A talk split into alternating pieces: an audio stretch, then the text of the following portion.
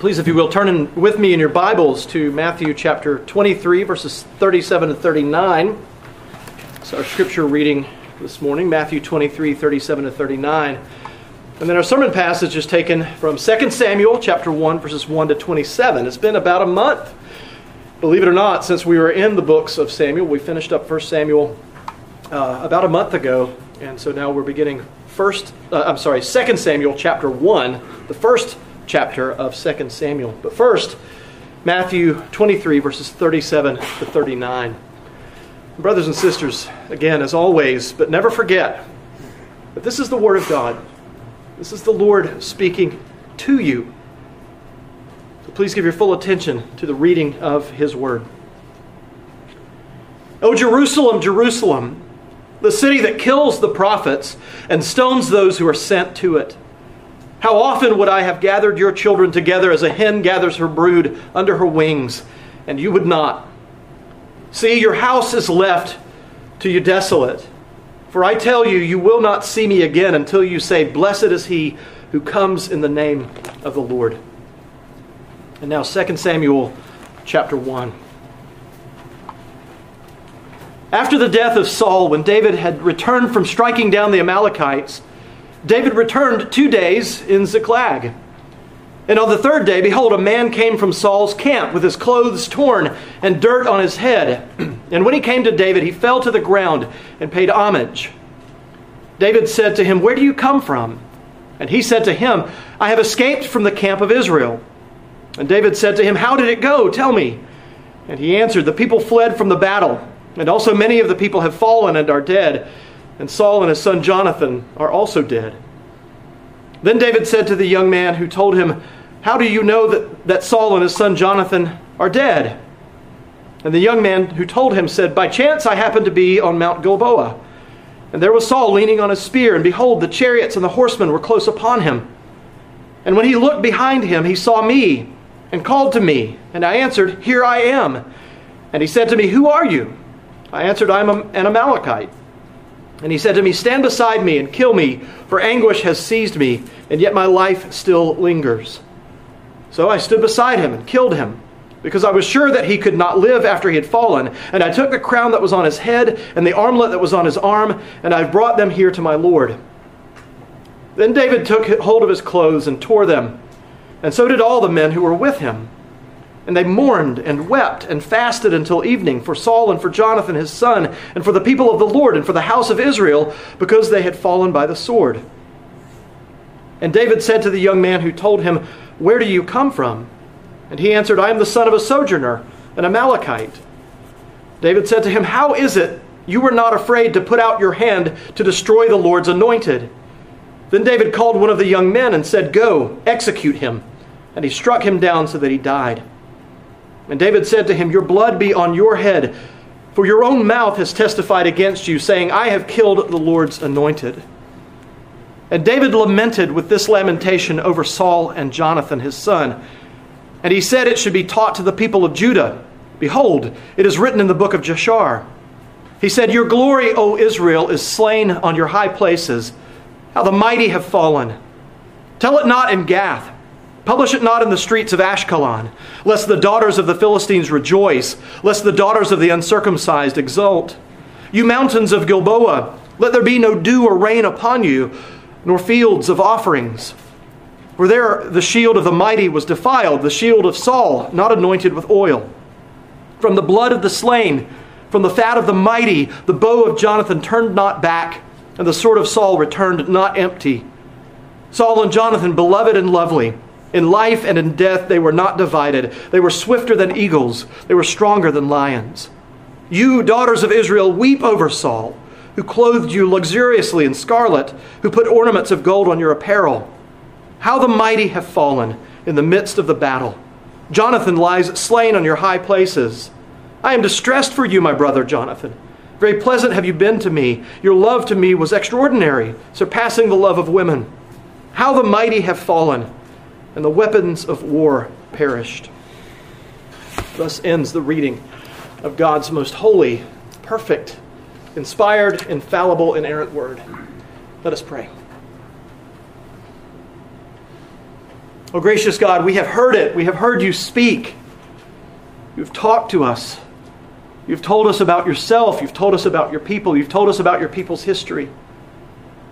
And now we pray that by your Spirit you would teach us through the preaching of your word.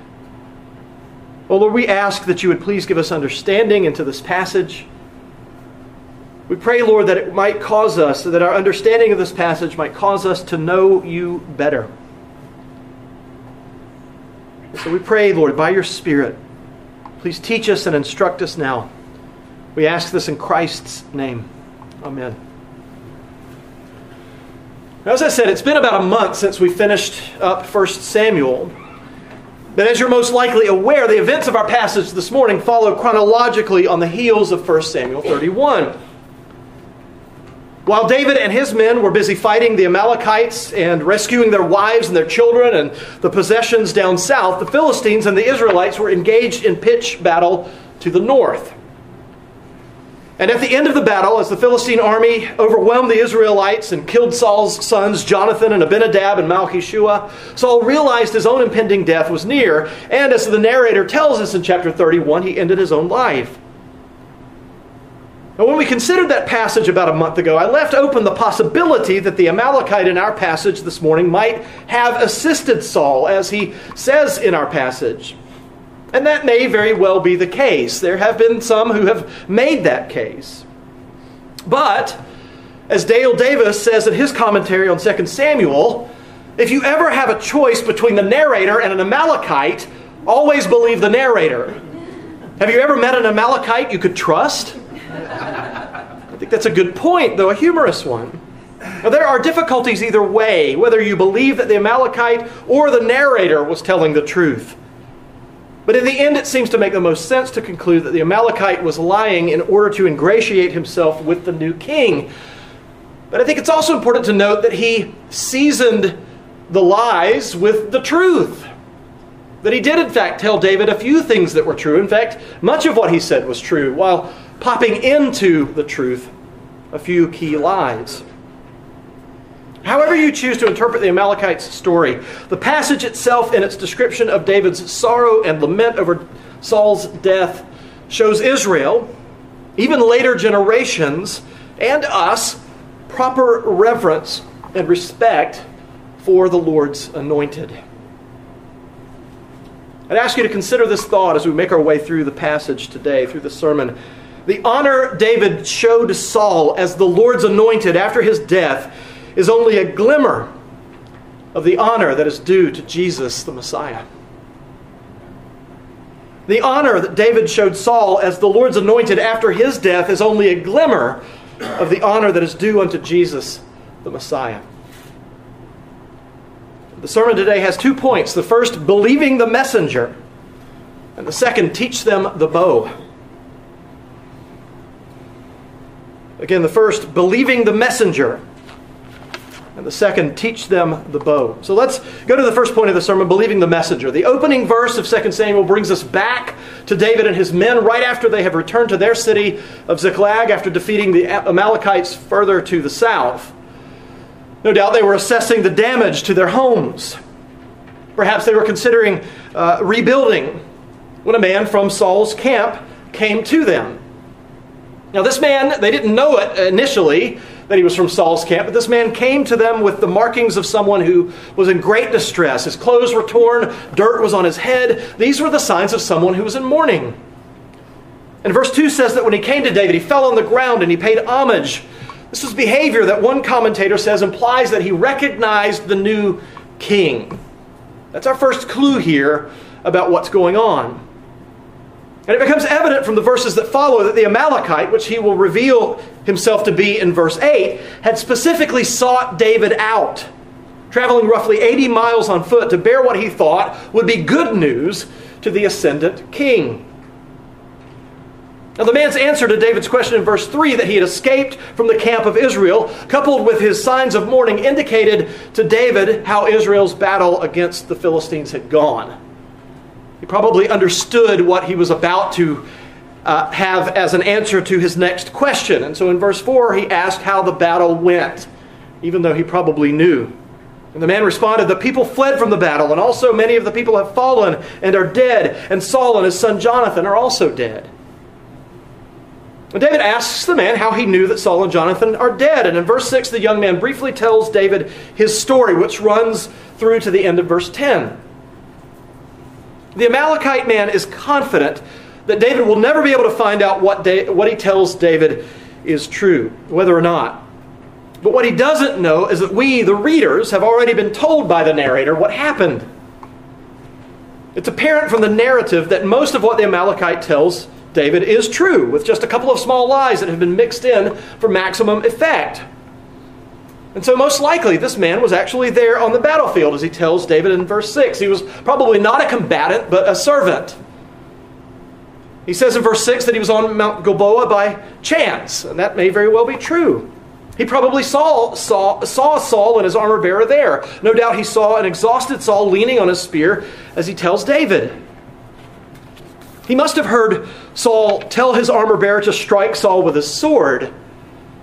But either he did not hear the armor bearer's reason for refusing Saul, if, if the armor bearer gave one. We have to presume that he probably did. And it was probably something along the same lines as what David used when he had the opportunity to take Saul's life and he did not. I will not raise my hand against the Lord's anointed.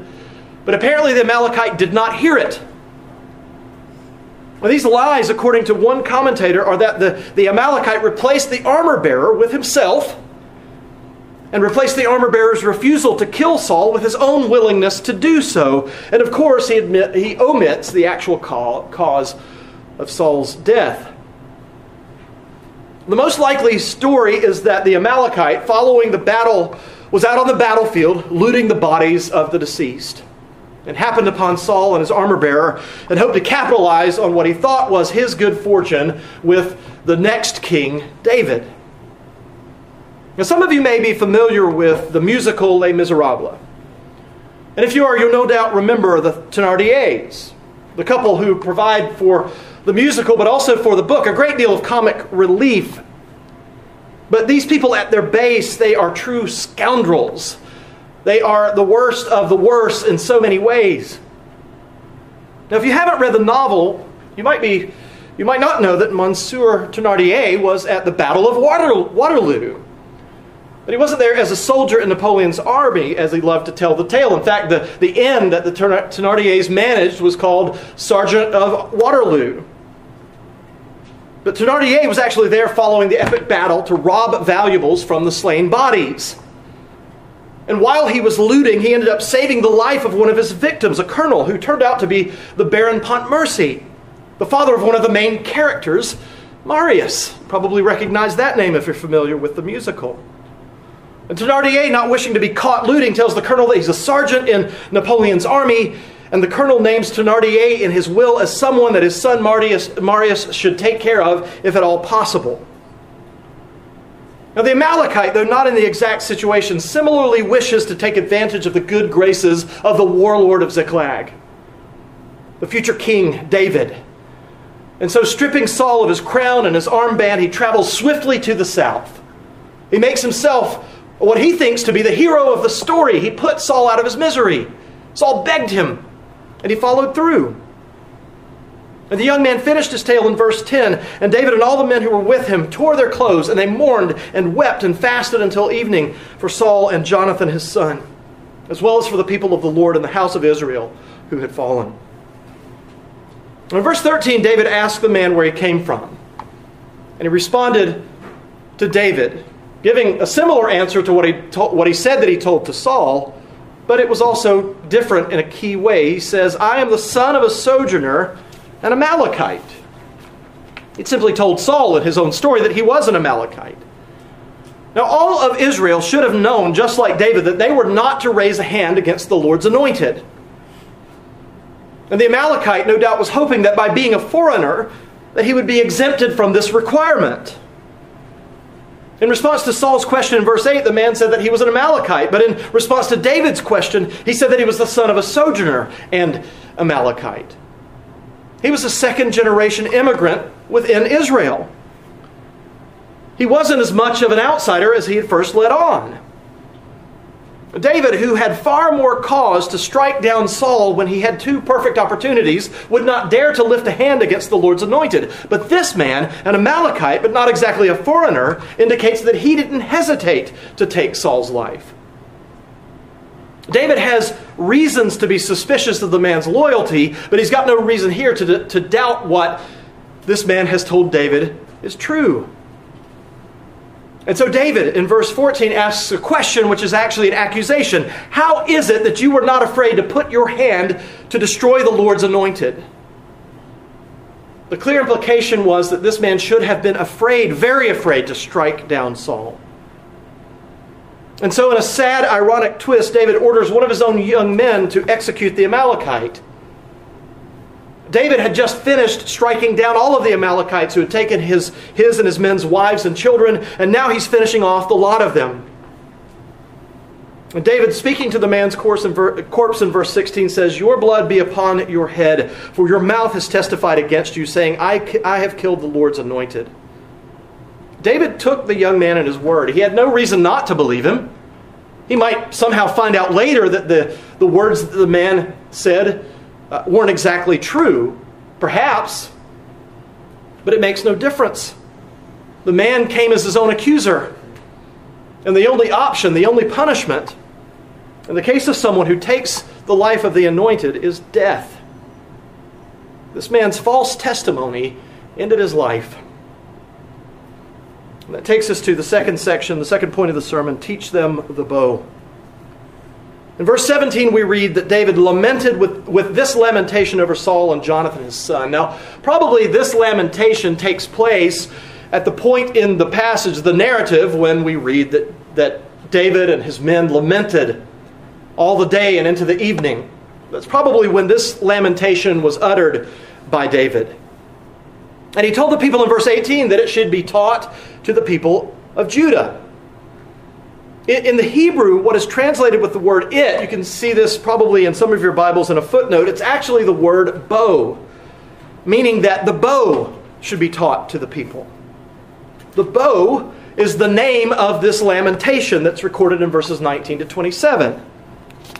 Now, verse 18 says that it is written in the book of Jashar, which means the upright. And this book is mentioned in one other place in the Old Testament. It's Joshua chapter 10, verse 13, where it is said that the stopping of the sun at Gibeon is recorded in the book of Jashar.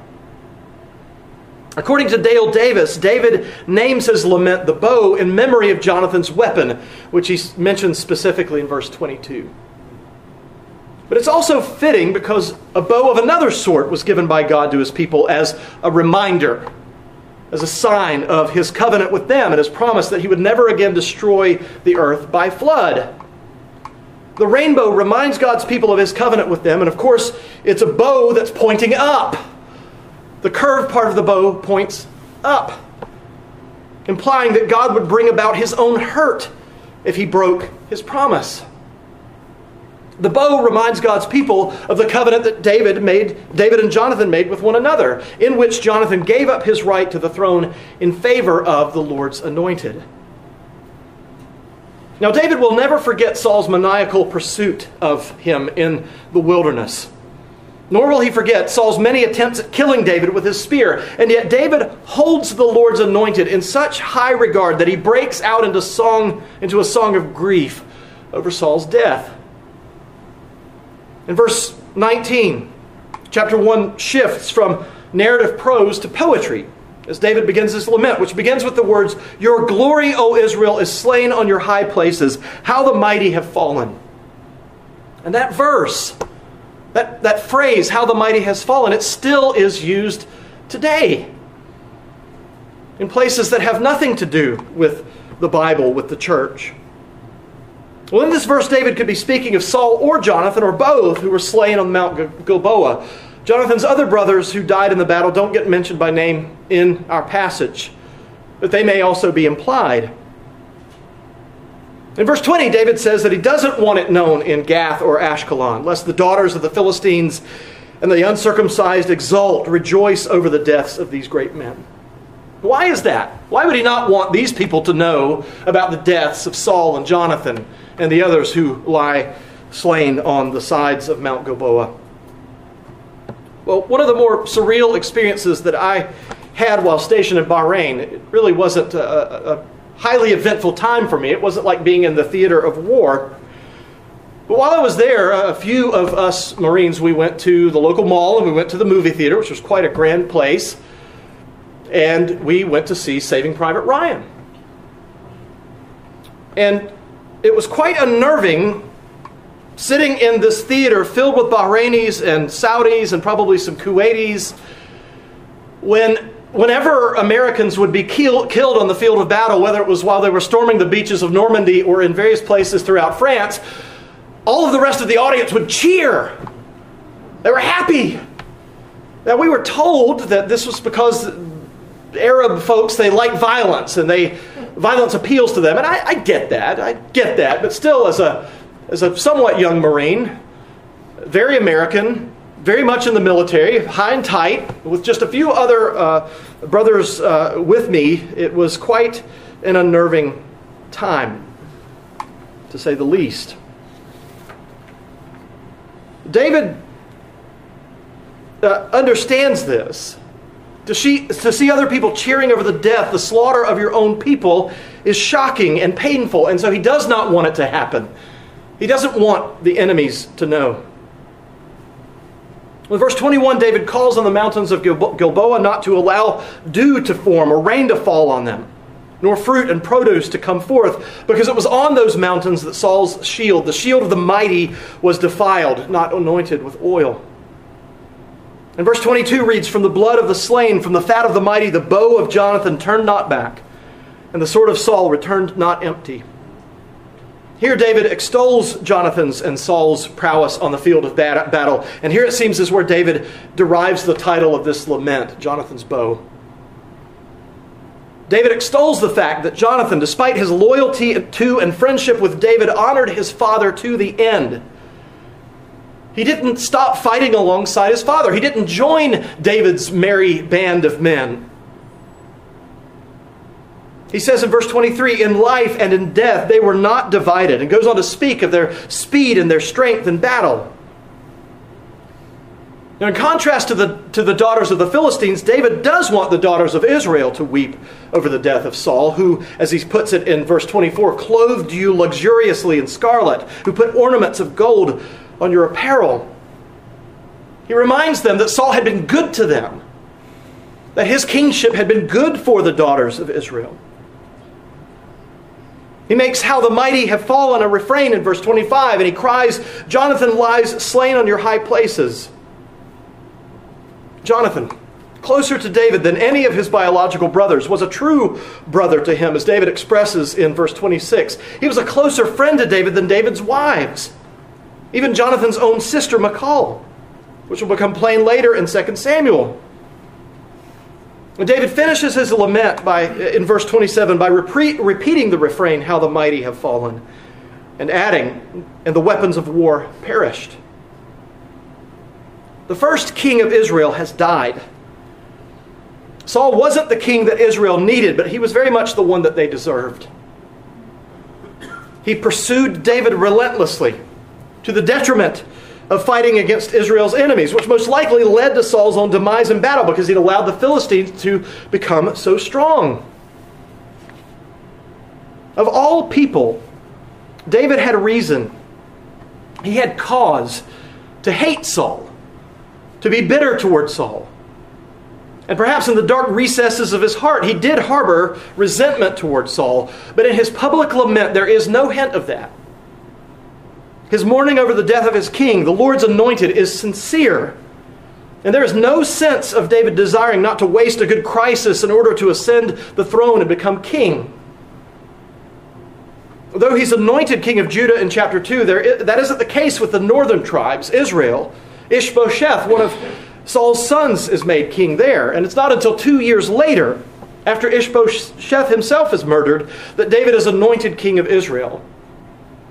And that only after David had avenged the murder of Ishbosheth by having the man executed who murdered him. All of this is to say that David's lament for Saul is not merely for show. Most certainly, Jonathan's death was a greater blow to David. They'd made a covenant with one another. Jonathan's allegiance to David meant that he gave up his right to the throne. But David still had loyalty to Israel's king. He still paid honor and homage to the, the, the Lord's anointed. How different it was, however, when King David's greater son, King Jesus, arrived. He most certainly was warmly received by some. We have accounts of that in Scripture. But overall, his life was marked by the rejection of his own people. He was treated by the Jewish people the way that Saul had been treated by the Philistines. The one who lamented over Jerusalem the way that David lamented over Saul was rejected by Jerusalem the way that Saul rejected David. Jesus Christ is the Lord's anointed. And what is often taken as his last name, Christ, is actually a title which means anointed, Messiah. Rather than rejoicing at the prospect of his execution, crying out to crucify him rather than the notorious prisoner Barabbas, they should have, his, his people should have lamented even the possibility of the anointed's death. And even today, the Lord's name is used by people who hate him and even by some who have called upon his name for salvation as a curse word. Jesus Christ is probably said more often in this fallen world as an epithet than as a praise. But make no mistake, Jesus the Christ, the Messiah, the Lord's anointed, is not still buried in some tomb the way that Saul, the Lord's first anointed, was. While unbelievers might still seek the one who is alive among the dead, while they may go on uh, explorations, archaeological excursions, going into Israel, trying to find the bones of Jesus of Nazareth, we know that he is risen. And he is coming again. But not in meekness this time, but mightily and in full glory to judge the living and the dead.